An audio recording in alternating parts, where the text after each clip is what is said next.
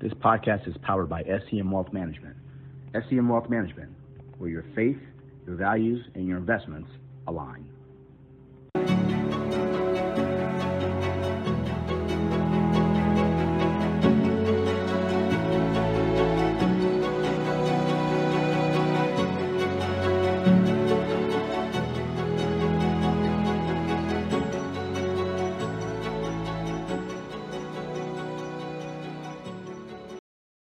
Great day, everyone. Ed Dudley. Hope everyone is doing well and having an amazing day.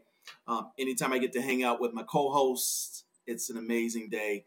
Um, I would call Garland beautiful, but he's not, so we'll just call Grier beautiful. hey, I know, Grier, looking pretty beautiful today. he got all dressed up for this one. He's got a tie on. I feel like he's choking. It, I am choking because I'm, I'm still got I got COVID shirt. You see, COVID shirt. This shirt used to fit. My head wasn't so big. no, hey, it's a good it's a good day to be back with you guys, um, and uh, good return to Journey the Financial Advisor Experience. Uh, we've had a nice couple of weeks here with some really really great guests. I'm looking forward to meeting uh, Brandon, our, our guest today. Um, but hey, let's get it started. Grier, how's your day going down in uh, in Cary? It's going. It's going. Cold. Yeah, that's right. It's like in the 40s down there finally, isn't it? I think it's supposed to creep up into the 50s today, but it's still Ooh. about 30 when I walk out to the bus stop, which is yeah. no fun. Nice cold front. Yeah, it's still too cold for me. It's too cold for me. So, Ed, can you tell us a little about our guest today? So I don't know a lot about him. So he is one of those individuals that I met through the powerful LinkedIn. Um, his name popped up in the feed. That's something I was um, I was looking at, and I said, "Let me connect with him." I connected with him, started following following him a little bit, and looking at some of his content and things like that. I said, "Hey, he might be interesting to bring on the show and hear his story." Excited to have my man, Mr. Brandon Dixon James, CFP. He's one of those small minorities of minorities in the financial services industry. Mr. Brandon, how you feeling today? You know, I'm feeling good. I'm feeling good. Feeling good. Glad glad to be on here. Um, you guys seem like a fun group. So uh, this this is I'm excited for this. See, Garland got dressed up for you. He got hey, dressed hey, up look, for this, you. This doesn't happen very often. I, I don't get dressed up. I don't put ties on anymore unless I'm speaking in front of an audience. And and you guys, no offense, you don't count as an audience. So he tried to keep it casual. He put a tie on with a vest. So he tried to keep. hey, I'm not wearing a coat. Coat is too much. I got COVID, everything going on in the neck. I got COVID waist. Everything is tight. No, the vest is all I can do. Hey, Brandon, uh, give us a little background of, of who you are, where you came from, and where you are now. Perfect. No, I appreciate that. Um, so I've been in I've been in the business 18 years now. Started out uh, right out of right out of college, um, and I started with a an insurance company. I started with Prudential, and you know, it, with any insurance company, it is definitely a grind to get going. Um, but the unique part of that is you come out. I came out of college, and I don't, you know, they're talking about have a natural market. I, I didn't have a natural market. Uh, the folks I grew up around didn't have wealth and didn't have money. We weren't talking. They weren't talking about financial plans and long-term saving strategies and things like that. We were all just trying to survive. So you know, it, it was really a hustle um, and finding any way, any any way I could just to get in front of somebody, just talk to people, just to to soak up what I could. I had a, I, I was fortunate enough to have a to have a mentor um, my final semester in college, um, and again a, a, another brother who's a CFP too, and he's the one who really kind of showed me the ropes of the game and really allowed me to, you know, kind of let me grow, allowed me to grow, gave me, you know, gave me some instruction, gave me some encouragement. You know, it's one of those things where you, you he taught me how to fish, I guess to say. He didn't give me fish. He taught me how to fish, which I thought was nice. Looking back at the time, I wish he would have just gave me a little bit of fish. But um, you know, but looking back now at what what I've learned and what I had to experience in those years, especially in the insurance side, was it really helped. I really grew some thick skin.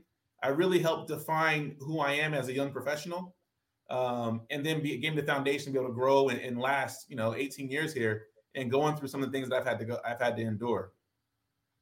Uh, I, I spent three years on the insurance company side, and, and, you know, you get enough conversation of the money's at the bank, the money's at the bank. So I, well, I said, well, I might as well go join the bank then. so you know, I went on the bank side, became a bank advisor there. Um, spent six years um, as a bank advisor, and then finally decided to go on my own. And I said, "This is enough is enough," and uh, made the made the decision, made the leap of faith to go out on my own, and uh, been been with Royal Alliance since then. Nice. I, I'd, I'd love to hear you know some of your stories about when you were a bank advisor, um, because if you if you think about it, the wealth that's tied in the bank, um, they don't necessarily look like you. So I'd love to to to learn to hear a little more about that time as a as a bank advisor as um, growing up as a bank advisor. You know, the the bank advisor role was unique. Um, for one, it I will say the benefits of it. it. It allowed me to gain some more exposure or experience dealing with money, dealing with larger dollars. As uh, working with Prudential, starting with them, I just again I didn't come from money, so I didn't have the opportunity to to you know to really see money. So I think a, a, one of my first clients gave me five thousand dollars to invest, and you know coming out of college that was everything. I was like dollars. Wow, I'm I'm I'm I'm hitting it. I'm hitting the ground running and it was one of those things where you know the bank side allowed me to see the higher dollars the the hundred thousand the half million dollars the million dollar people what they look like um, because i hadn't i hadn't seen anyone i didn't know anyone personally who had a million dollars and so being on the bank side allowed me to see that um, i ended up working I, I was a junior advisor as part of a team and i was fortunate enough to be down in the los angeles area where i feel like the color of my skin, it, it, it played a part, but I was also, I feel like I, I, had some acceptance in that too. A lot of it just came down, came down to me accepting my role as a junior partner and really focusing on being mentored and the ability of being mentored. Um, I feel more so that I had some experiences with the senior partners in management, um, not necessarily, you know, treating me. Uh, I don't think treating me with care in, in some instances of it. Um, they knew I was young, knew I was inexperienced, knew I had some immaturities about me.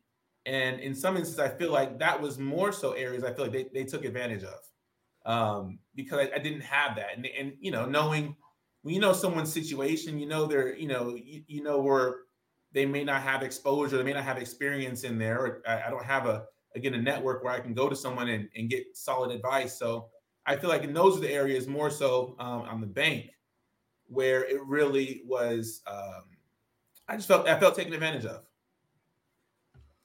So I have a question because you've mentioned your you've mentioned mentorship several times in this uh, mm-hmm. conversation already and that is something that has come up in almost all of the other interviews that we have done and so i would love to know kind of how you sought out that me- that mentorship, where you found it, and what difference that really made in the career and like how you would suggest that others do the same because I think that that's a huge thing mentorship especially when you're young and in this industry that you don't really understand all that well but that you really want to succeed in. So I'd love to hear a little bit more about that yeah, mentorship was it it, it was game changing for me. Um, and I actually met this guy through my fraternity, Kappa Alpha Psi. And so when I was in college, um, he was, you know, he was one of the older brothers, and and so he was he was already in this field, and I was and I was a business finance major. Um, so he took me under his wing, and, and he said, you know, if you want to be serious about this, then these are the things that you need to do.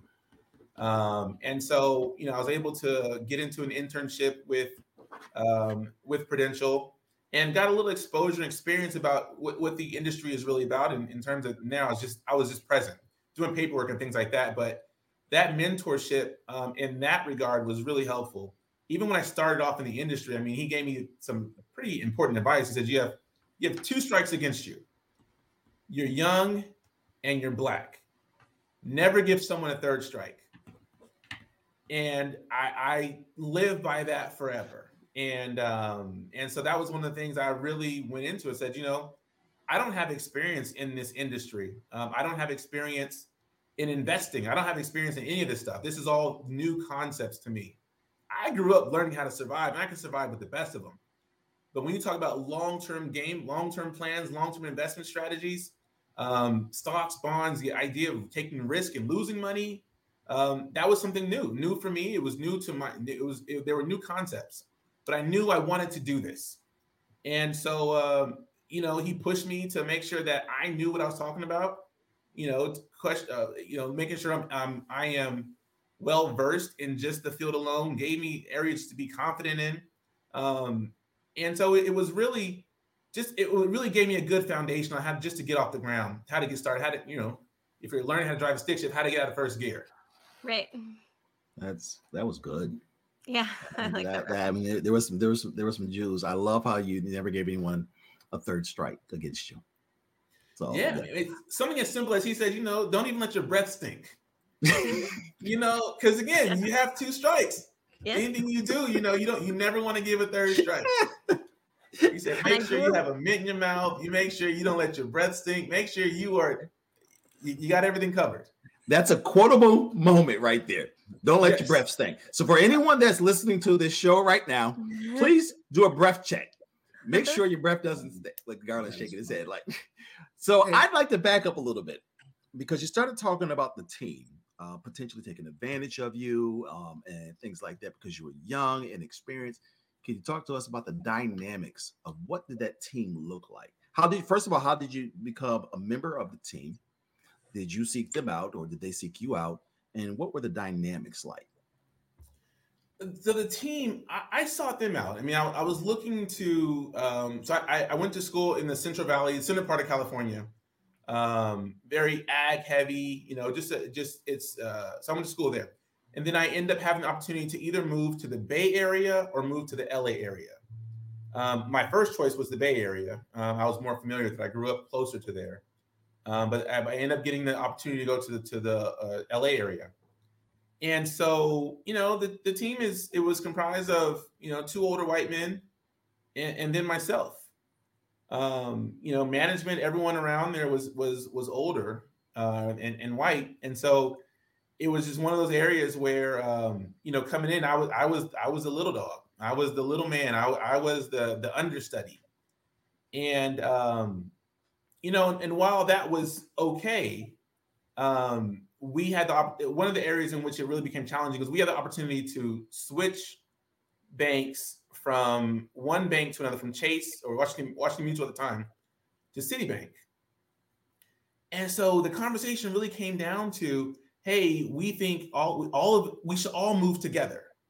Um, we shouldn't leave any person behind, and you know, we all want to move together. We want to make it successful, and you know, we'll all get this money to move over um, he him being the senior advisor and and the manager was his buddy.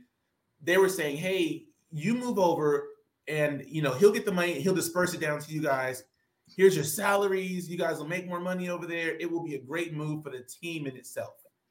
Um, and so I held out to probably the ninth inning. I was like, you know, this I don't know about this move. It doesn't sound. Like there's a lot of turmoil going on. The financial services, the industry right now is is crashing, and so um finally a- again i just like i gave into pressure it was just one of those areas where uh, again i was young and i was inexperienced and uh, i gave into pressure and then they, they called me in after i said okay i'll do it they called me a day later and said okay the money we said we're going to give you we're going to give you a little bit less than that um, we just realized some things change we're going to give you a little, little less money but we got to do this tomorrow still so are you in and again, being young, and, and I'll, I'll own that, I was just inexperienced and inexperienced in negotiation, inexperienced in even just money, th- money being thrown at me. And they knew any number they gave me was more than what I already experienced or came from or had.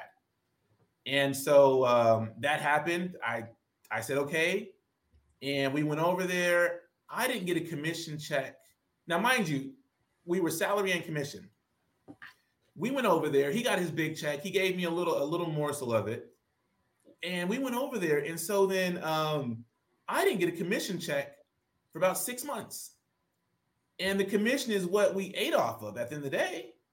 You know, his salary is there, and so I'm sitting here telling him, I'm like, hey, wait a second, we made this move, but I haven't gotten my portion of everything. Oh, we're getting everything worked out. We got this coming. We got that coming. Don't worry about it.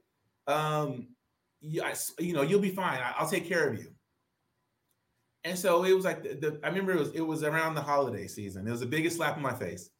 So he said, "Hey, here's a you know here's a here's a little Christmas here's a and mind you, he's not my boss, but he's like, hey, I feel bad. What's going on? Here's an envelope. It was I think three hundred dollars in ones. Um, and I looked at him. I'm like, what can I do with this? He gave you three hundred dollars in one dollar bills. It was one hundred dollar bills. One hundred dollar okay. bills. Okay, that makes me feel a little better. I was gonna say, like, he's trying to send you to the club. I'm like, I know, right? Hold on. Feel a little better. Well, you know where to go with this. But I, you know, I just couldn't believe. You know, again, we were making six figures plus, and so just to give me three hundred dollars was kind of like, wait, that's felt a little insulting, quite insulting actually. But that was just the the level. It really shown me the level at which they really valued me at that point and it also was the level at which I allowed myself to be to be into, to be to be a part of. And so that was one of those areas where, again, you you you felt like I felt like a a, a fish swimming with sharks. That was that was a, a lesson learned of of how that network works, and they're going to use what they're going to use to get by or to to continue moving forward. Let me ask this question, Brandon. What? How many years were you with that particular group? Uh, at that time, I was with them a little over a year, probably about a year and a half when all that and was how happening. much longer did you stay with them after the move? Uh, maybe uh, it was about a year. Okay. The question I was going to get at is you mentioned, you know, you were sort of the little dog. Sometimes people stay the little dog. Like there, that's the kind of relationship where you're giving up, you know, years of experience and years in age and, and whether or not color becomes a factor. Sometimes it is, sometimes it's not relevant. Um, but I've often found people who are junior advisors stay junior advisors for decades sometimes, or until that older person falls away or retires.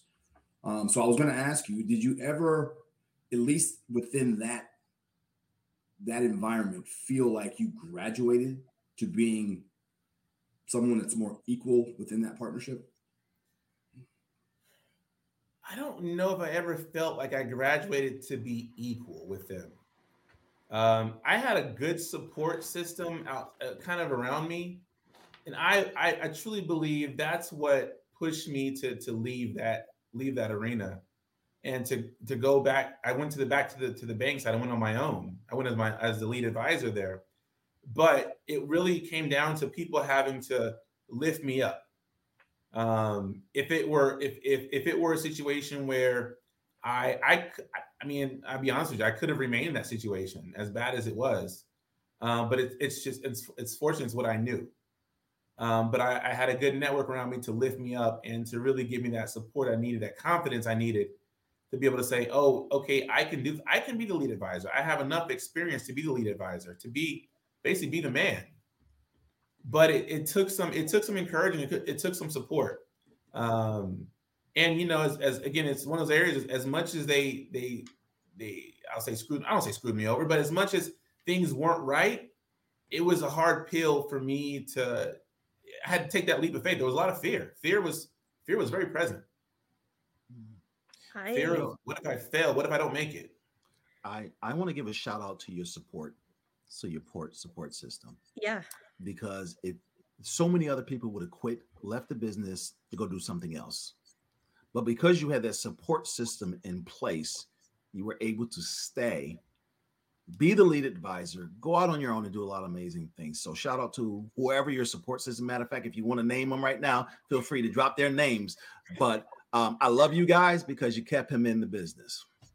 Yeah, you know, my, my brother was a big support at that time. My mom was a big supporter. I had some friends that were good support. Just having a good network around me and people who listen to me, listen to my complaining, my frat brothers. I mean, I had I had a good support group around me. So um, yeah, it, it, gave me the energy, the energy I needed at that time. So um, Brandon, before um, this, we end this episode um, later, um, if you can do the shimmy no, for Grier, no, do the do the shimmy for Grier. No, and Grier will would do that. Grier will tell you about the shimmy later. I have to know now. I mean, you can't, you can't like drop a bomb like that. I knew the moment you said it, Brandon. I knew Ed was going to ask. These uh, shoulders haven't actually, shimmied in a couple in, in years. So uh, oh, you let a conclave come up, and you're out there shimmying. You probably got some cane magic too. But that you know, it may come back. It may it may you know come back to me in those moments. so Grier, real real quick, that's his fraternity, um, oh, the, okay, the Kappas, okay. and they do this little thing called the shimmy and it, I I'm not going to make him do it on the show, but if you go Google the shimmy and then some some of the cane magic that they do, um, it's actually phenomenal. So I digress now because Garland Garland likes to look at me like, "Hey, why you go there?" I actually you never... have uh like a, your story that you just told. I have a note for that because I'm kind of like shaking a little from hearing it because I had a very very similar experience it's weird. Like people, all these people that we interview, they tell these stories, and I'm like, oh my gosh, the exact same thing happened to me, and I just totally forgot until you said that.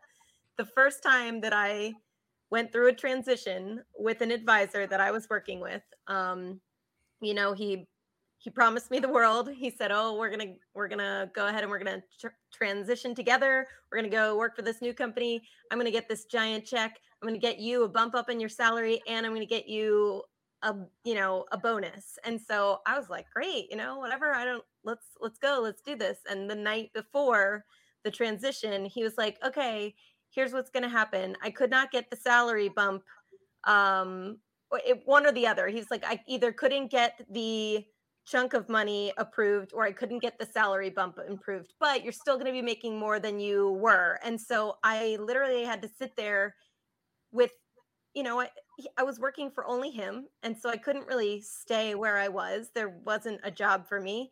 And this new job that I thought I was going to be making a significant a more amount of money, which still wasn't a lot compared to what I was making, thinking that I was actually going to be like making a livable wage and be able to afford where I was living. And then he told me essentially that I was going to be expecting fifteen to twenty thousand dollars less per year than what was promised as someone not making very much to begin with uh, i was pressured into uh, making that decision within a few hours and i had basically no choice um, so yeah i i remember that happening and then i also remember when we went to the new office because i had no idea what he was getting um, in the deal. I didn't understand any of that. I didn't understand the grid and how that worked but we went to the new office. I was given a check and the check was turned over and I took it and I went back to my office and I opened it up and I was like, "Oh, this isn't my check. It was a check for another advisor who had also just oh, transitioned over and this was an advisor that was had less AUM than the one I was with and the check was atrociously large. I had never seen that many numbers wow. on a check in my entire life, real or imagined. And I was just sitting there with it in my hands, going, This is what they're paying these advisors to move, and they couldn't bump my salary up to a livable wage.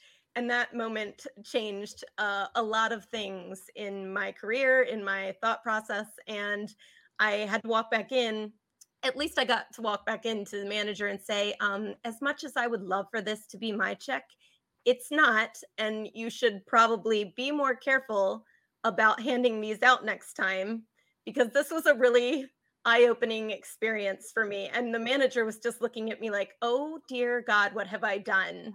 Because to see that. Oh, I was never supposed to see that. And and every conversation that was ever had with any of the support staff was don't tell anybody what you make don't talk about it don't like you know it was all these things but it was also a oh because of your performance scores you're getting the highest bump up in salary and it was always something paltry and insignificant but they made you feel really good like you were the best yeah. for it and that they just didn't have enough money in the bank so whew, I'm sorry. I had to. I, I just had to she, tell that little side you, story you, because you, it brought triggered, up a lot. You triggered Grier. You did. Um, you to have flash. To have flash. So, as someone that at one time was recruiting advisors, um, yeah, they got mass. Some of them got some massive checks. Yeah. And the great advisors that I worked with during transitions, they made sure that trickled down. And there's some advisors that were just greedy. Let's just call it like it like it is. Yeah. So, so let's fast forward. Now you're out on your own. Um, you go from the bank to independent. So a lot of times when you're in the bank environment, you have somewhat of a feeder system of accounts and clients and things like that. Now you're going out on your own to really go and fish in a big ocean right now. Yeah. Talk to talk to us about that that transition for you. You know, that was I would argue that was probably my scariest transition. You go from, you know, I feel like I'll, I'll call it like a lake. You know, you go from, Mhm. you know, a lake to the ocean, and you're saying, "I'm going to go out there. I'm going to make this on my own." Um, and this encouragement, I have to say, I, I at the time I wasn't married, but this one I was married. And I give my wife the credit for giving me the courage to make that jump. Um, we had just got married, and I told her my dreams. And about two months in, she looked at me. I came home one day. I looked, def- I looked defeated.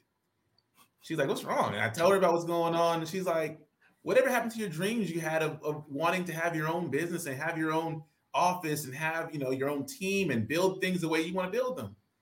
And something just clicked in that moment, and um, I said, "You know what? Let's let's make that happen." At the time, it was one of those areas I, I was working again. You had to be at the bank a certain time. You couldn't leave. I couldn't have my client relationships the way I wanted to. It was almost like everything was in a system. I had uh, 30 minutes to meet with the client, and then I had to leave them. I couldn't go to their house. I couldn't ask about their family. I couldn't build that relationship with that I wanted to build with my clients. Um, and there was always so many limitations on how I on how I could do business. And I said, you know, there's I know there's a better way, and I just I need to get to that point. And so I was just defeated. I feel like I was I was just living at that point. Go to work, you do your job, come home. Go to work, do your job, come home. I wasn't living, and she and she and she called me out on that. And so um, I got with a small, uh, not small, they're RIA out of uh, in, in Los Angeles, and so and I met the guy, and I had interviewed probably about seven or eight different people, and I was already set. My mind was set on one of this other firm. So I'm going here, but he, you know, I got a call from the recruiter. He said, "Hey, you got to check this guy out." I said, "Okay, I'm gonna meet him at seven o'clock in the morning because I've already met with enough. I've already taken off enough time." And so I met with this guy, and um, it it changed it it changed my my course of action at that point. Just a very genuine, honest guy, um, very genuine, honest man. Didn't promise me the world. Um, you know, was real with everything too. Like, hey, this is gonna be a journey, and you know, and he's a, he's a person of color as well. Um, and he took such a personal interest in my life. Um, you talk about being led in the right places. Um, this guy, he took he took an interest in even getting me onboarded. Uh, you know, I, I will acknowledge I had some challenges, financial challenges, some credit challenges. He made sure I, I got I got through. Made sure that wasn't an issue. Made sure he pushed every way he could to make sure that I was onboarded with um, it's a RAA through Royal Alliance. He made sure I, I, I got on. And um, you know, you talk about every step of the way feeling supported. He he has when you talk about having that when someone has that interest in your life, um, no matter what's going on, um, he he has supported me all, all along the way. Um, he helped me even in transitioning to make the right decision on how to approach my relationships that I had had at, at a previous firm and make sure we don't do too much or make sure we stay in you know stay in a in the right in the right boat or you know stay you know we, we're conservative about it. He's like hey and, and don't worry whatever you don't take we'll you'll make up for it. I believe in you uh, again gave me a lot of encouragement a lot of faith in just how to move forward.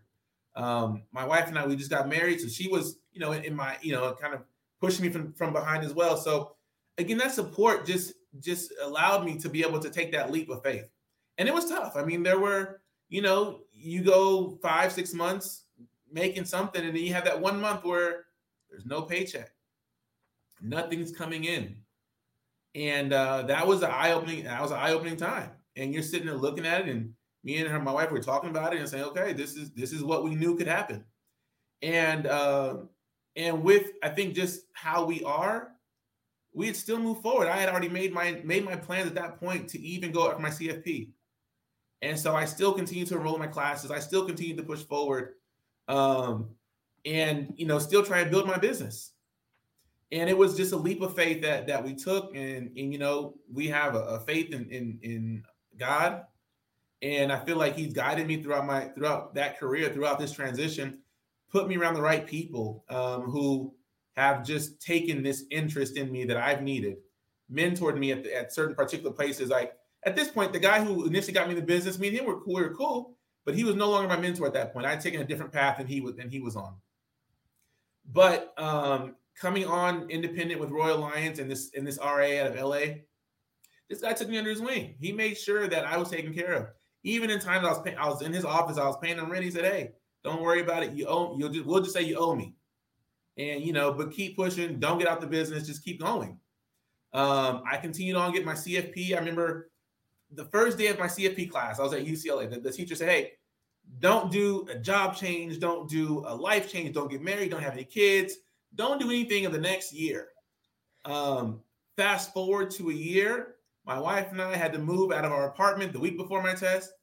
We were our firstborn son was due a month after my test and we were pushing away. And I tell you, I took that test and I was not sure how it was going to work out. Uh, we had my son. Two weeks after having my son, I get an email saying I passed my CFP test.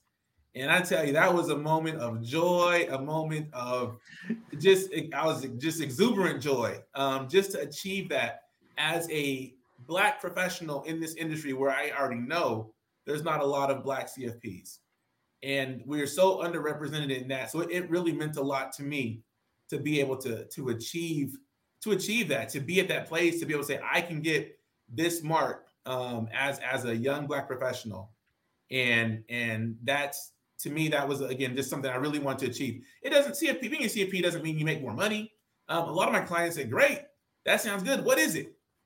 So you know, it, at that time there wasn't a lot of it wasn't a lot of understanding what a CFP what a CFP is but it was something for me personally I wanted to have.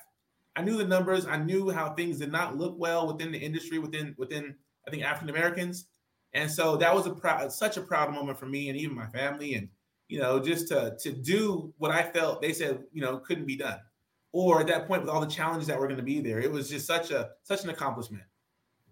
Well, first of all, congratulations on that, man. Because uh, I always throw this number out. I think it's nine percent total minorities and women included. It's not a lot. So you divvy it up amongst black folks, it's even smaller, obviously. I, will never forget. 1.8% black. Yeah. I'll never forget going to a symposium at a major wirehouse firm that I will not name um, with 17,000 associates and, uh, you know, 150, 160, 170 people showed up to be the representation for um, for African Americans for the entire firm. It was flabbergasting. Let me ask you this question, Brandon. So you, Ed and I always talk about how we knew nothing about this business until we were in the business. Literally, we had no plan to be in the financial services industry. I think Grier was in the same boat. We just kind of happened, like fell into the play. I know Grier's story. She interviewed for a bunch of nonsense jobs, and finally someone said, "Hey, do this. You make a little bit more money." I was kind of in the same boat. Now that you have come along this path, this is part of your journey, and you're here today talking with us. Now, a seasoned advisor literally in in you know two major channels, the banking channel and now the independent channel. What's the best approach to reach back to these kids that are coming out of school now? What's the best approach to maybe reach even further back for the kids maybe coming out of high school uh, to talk with them about what this industry can offer um, and to and what message would you send to them about the future of how we are looked upon in this industry. And we, as in these brown skinned and female people. I, I think that's a great question, and I th- one of the things that I have been doing myself is is educating people on this career field. Um, I, have done several financial literacy programs for you know for high schoolers, um, and it's just one of those areas where people. I don't think people even, and I could be wrong, but I don't think a lot of people know this industry exists they don't know the opportunities in this You're industry. Hmm? You're not wrong. They don't know. Yeah, and so I, that's one of the areas just letting people know there's opportunity in this industry. There's there's you know again you go everyone talks about being a doctor, a lawyer, an engineer, a professor, uh, an accountant, but this industry itself has just doesn't have the notoriety of those professions, but has the income potential to be to to to be along those lines has the lifestyle that, that can be that can be provided, but unfortunately doesn't have just the notoriety that those other professions have or the respect level those professions have. And I, think it, it, a lot of it, that's, I think part of that's an industry issue itself. Um, but I think more specifically when it comes to people of color and minorities, I just don't think they're even aware of the opportunity that can be um, within this field. I think people, uh, I just think overall there hasn't, again, a lot of us don't come from talking about investments, talk, you know, how many, and I, don't, and I don't know, a lot of my friends, black friends don't say, hey, when I was a kid, my, my financial planner told my parents about putting money away for my college fund. Or when I was a kid, you know, we talked about investments and saving strategies over the long run. I don't know a lot of, I'll say out of my circle of friends, my black friends, I don't know if any, any of them who are talking about that. Um, they may have talked about just a savings account or credit, but that's about the extent of it. So I think a lot of it just comes down to I just don't think the the people of color don't necessarily know about this industry. They don't necessarily know about the importance of it. They may even know about stocks, but they don't know there's actually a person who can help you, who can guide you on how to manage your retirement or how to get to retirement.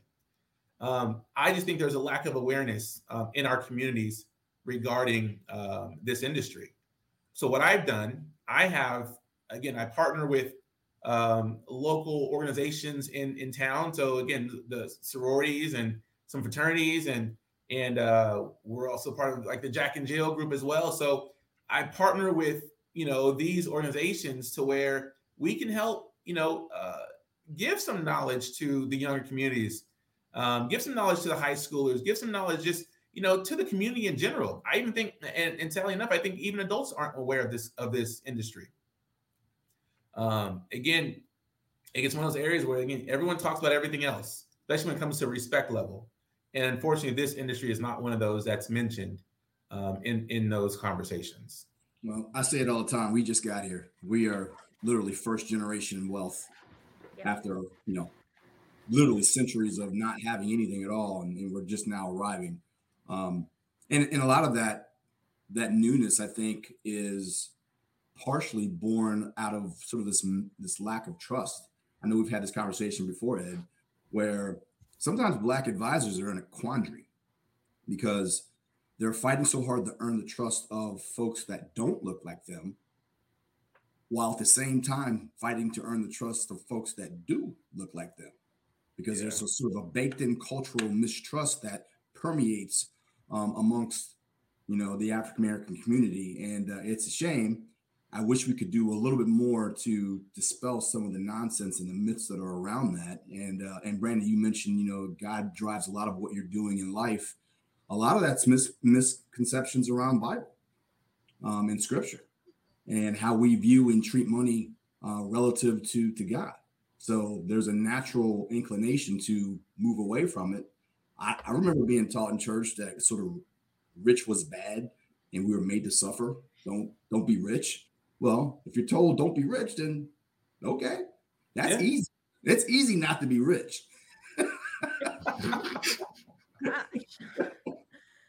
that's something new that I'm learning.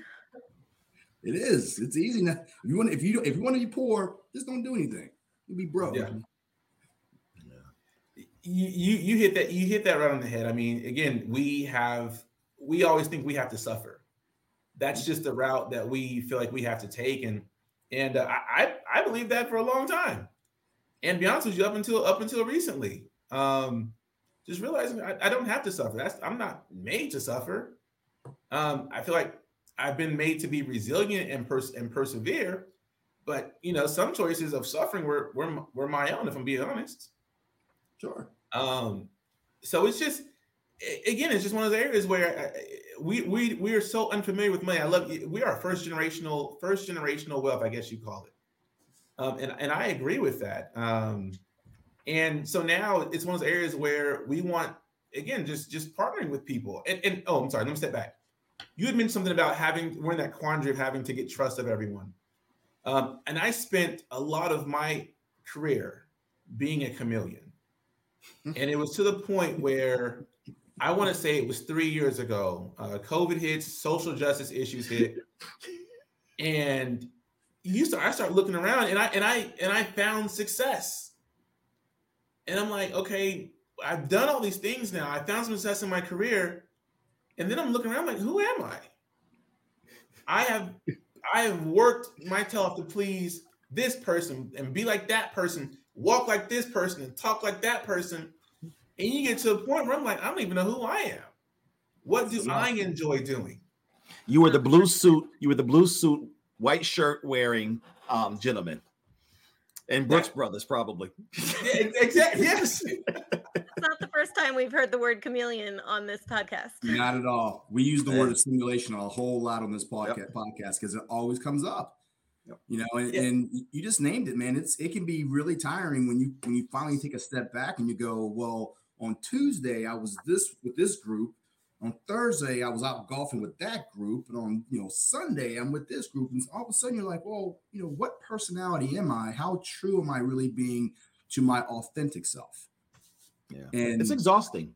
It's it, let's, let's just call it like it. It's mentally exhausting. It is.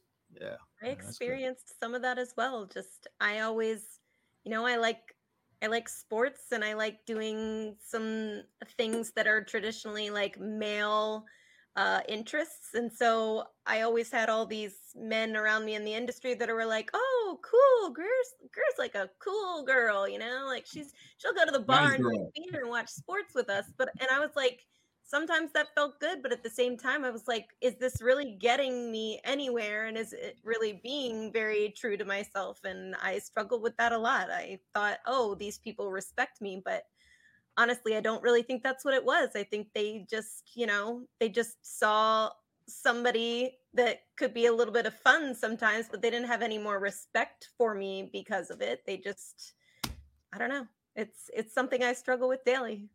Part of the problem with assimilating or, or, lack of assimilation is that when you don't assimilate enough, then you're not accepted by the yeah. by the general majority. And so we, what we've been trained to do, whether it's we, we had a guest on in one case where we're literally trained in college to do this at a HBCU, literally trained to do this, but more it's it's sort of intuition for us to to understand. Okay, we know we're physically different, but how can we overcome that with our ability to mimic behavior, mimic circumstance? And that's what we end up doing. It's a psych- psychological trick that we all play on ourselves because at the end of the day, there is a such thing as being too ethnic. They've changed the word now. Today it's called too woke, but it's too ethnic, is what too woke means. Well, I mean, Grier, I think, and, and, we all experience this. I mean, you, you, go to a conference, and you know, I, will say you're probably one of, the, one of the only females there. I, will go there. I'm one only. You're you're, you're the. I'm I'm the minor, minority there. I can go to I can go to be around 100 people, and maybe there's one other person there. But then there's this code. Well, if we get too close, you, now you can't hang out together. We can't do that. But you give that look. I see yeah. you. Get ahead. I, I see, you. You see, I see me, we can't talk too much together because they're gonna group us together. Did you ever get the uh, the question at a conference? Conference? Did you ever get the question? Who do you work for? Oh, you get that question of how are you qualified to be here? That, that's what they're asking yeah. you. Yeah. You don't, you don't ask you don't ask a white man in a suit who do you work for but i you know like you ask the woman in the room who do you work for oh you must be and yeah sure i was support staff but that doesn't mean that you have to immediately assume that you know like yeah. it's yeah. yeah. I, I bought I bought a business. So the office I'm in now, I actually I, I bought I bought their practice. Two guys I bought their practice, and um, they had an older assistant and one of the guys was here, and we were I was, I was changing the flooring in the office. The, the guy comes in, construction work comes in, and immediately surpasses me. Goes to the older white guy, hey, you know, what are you looking for? What do you want? What do you want to do? Goes to the older assistant. And it's like, hey, you know, okay, well, he's not in charge. You must be in charge. What are you looking to do? And and everyone kept pointing down the line to me. Yeah. And finally he gets to me, and I'm thinking myself, I'm like, so you you came in assuming that there was no way in the world that I could be the person in charge here who's making this decision. Yep. And these are things we just have that you become almost accustomed to. Yeah. And almost just like that's just what it is. And so now I feel like I've taken all that and I and I and and I I, I have I operate. I have a chip on my shoulder. And yep. the chip on my shoulder is that I want things, I want to level the playing field. I want to do all I can to level the playing field. I believe everyone deserves these opportunities in the financial services industry. I believe we all deserve the opportunity. I don't believe anyone should be looked upon and then immediately disqualified from this position. I have been fortunate enough to become a, a successful for me. And then it opened my eyes. When I, when I found success, I, I opened my eyes and I said, How long have I been this chameleon and been accepting of how people treat me? And it's a lot of my career. And it finally got to a point I said, No, I'm going to be who I am. If clients don't like it, so be it. If if a partner or a the RA doesn't like it, so be it. But I'm gonna be me, and I'm gonna walk in. I'm gonna walk in what I'm called to walk in. I'm, I'm gonna be the fullness of who of who I am, and I, I, I have felt very liberated from that. Um, brother, I hear you throwing a, few scriptures in there. Uh, Preach, man. Preach. Yeah, I, I, so I'm about to take a give you an offering. So uh, that was next. so what you know because you know we want to be respectful of everybody's time um what would you say to that fresh young faced brandon today brandon's thinking about getting into the industry or brandon's in the industry already what advice would you give to yourself um the early version the early version i would give to myself is be true to yourself be authentic be unapologetic that doesn't mean be anything less than professional, be anything less than good at what you do. It just means be true to yourself. You don't need to bend so much to please everyone else or be the the yes man in those situations. You being you will get you to where you need to be. You don't need to be who who everyone else needs you to be to, to be successful.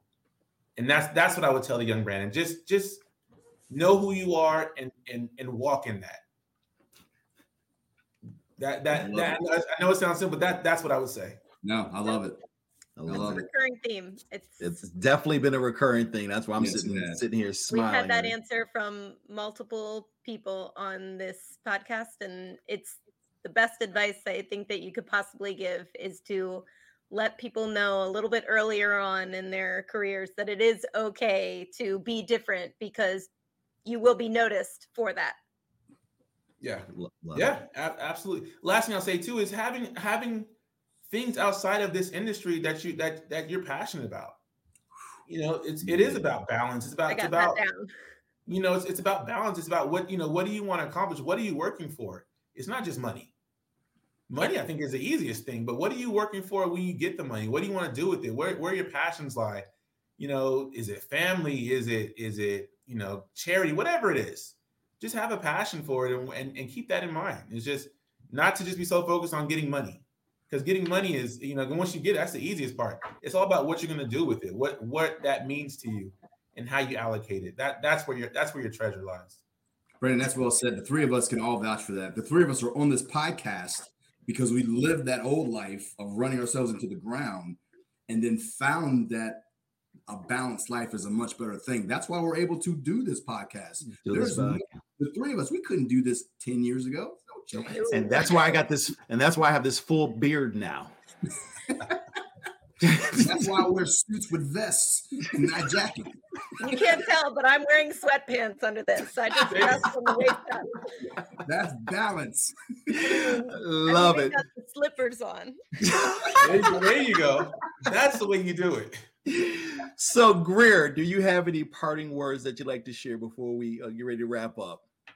I just want to thank you for telling your story and for trying to mentor others who might be going through similar things and for sticking it out because I really do think that you're going to make a difference in this entire industry and that if we all continue to encourage others to do the same then maybe 10 years 20 years down the line we will start to see the narrative shift a little bit and um and we'll all be better for it absolutely. Mr garland scott. Brandon let me just say man i applaud uh, what you've done. Uh, I know people that have had very similar paths that you have, and there are several spots along the way that they checked out. They couldn't do it. Um, life caught up, the business caught up, I know what it's like to be scared, to be scared financially, to make a whole new career shift. And and the only thing you have is your faith in your family, right?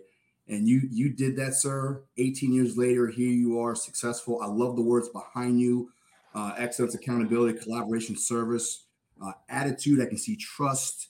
Um, I think it's what motivation or innovation behind you. Oh, wrong way. There we go. There you go. Innovation. Yeah. And then your shirt. Does that say resilience? Yeah, Resilient Wealth Management. That's my firm. That's that's a perfect name for the firm, brother. So you you've been resilient in your endeavors. You've kept your faith. You've found who you are. You are your true, authentic self. Thank you so much for giving back to the community that you live in. Please keep doing that. We need a whole new, bigger generation of folks coming up behind us. Um, hopefully, we can all be mentors to those folks too. Yeah. And my brother, I would just simply say, you weren't weary in well doing. Keep doing what you're doing. Um, I'm so proud of you. I'm so proud of the work that you've done. Um, thank you. Thank you for not giving giving up. Thank you for not quitting because it could have been easy just to quit and go do something else. But you stayed in the business. You stayed there. You fought. You are a business owner in the financial services industry. Huge accomplishment. And do me one favor. When you talk to those people that were part of your support system, you tell them that I said thank you because they didn't let you give up. So this has been another journey, the Financial Advisor Experience podcast, sharing the story and the journey of Mr. Brandon Dixon James. Thank you for tuning in. God bless. Everyone have a great day. Thank you, guys.